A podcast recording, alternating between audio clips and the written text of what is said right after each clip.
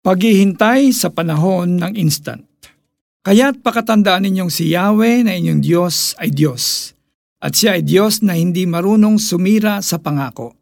Tapat siya sa lahat ng umiibig sa Kanya at sumusunod sa Kanyang mga tuntunin. Ipinadarama niya ang Kanyang pagmamahal sa ikaisan libong salin lahi.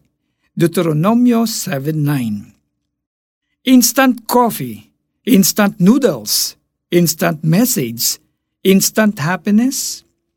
Tunay ngang nabubuhay na tayo sa panahon ng instant. Ngunit sa panahon ng instant at mabilisan, may puwang pa ba ang paghihintay? Ang katotohanan, hindi madaling maghintay. Dahil dito, pinipilit nating magkaroon agad ng success, relationships, even happiness. Minsan, dahil nainip tayong maghintay, nag-aakala tayong hindi faithful ang Diyos sa kanyang pangako. Kaya pilit nating hinahanap ang kaligayahan at kapayapaan sa maling lugar. Umaasa tayo sa sarili nating kakayahan, sa sarili nating diskarte. Kaya't pinapaalala sa atin ng Deuteronomy 7.9 na ang Diyos ay hindi marunong sumira sa pangako. Tapat siya sa lahat ng umiibig sa Kanya at sumusunod sa kanyang tuntunin. Sabi naman sa 2 Timothy 2.13, kahit nga sumablay tayo at hindi naging tapat sa kanya, mananatili siyang tapat sa atin. Ganyan ang pambihirang love ni God sa atin.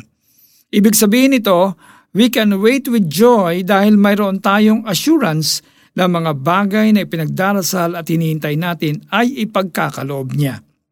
Hindi mo man makita instantly, kumikilos siya sa buhay mo. Isa pa, God will make sure hindi maaksaya ang iyong period of waiting. May mga bagay siyang tinuturo sa iyo at isinasaayos sa season of waiting mo.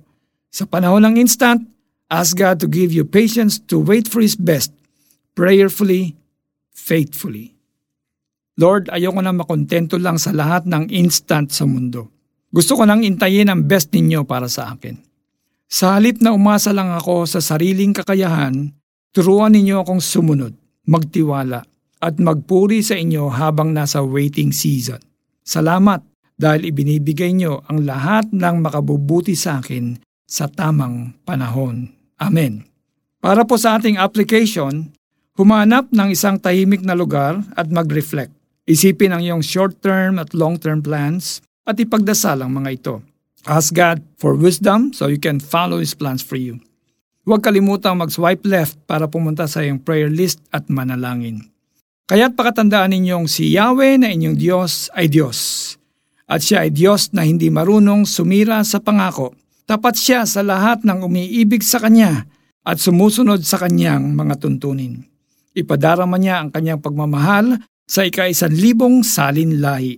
Deuteronomio 7.9 ako po si Alex Tinsay na nagsasabing, sa panahon ng instant, ask God to give you patience to wait for His best.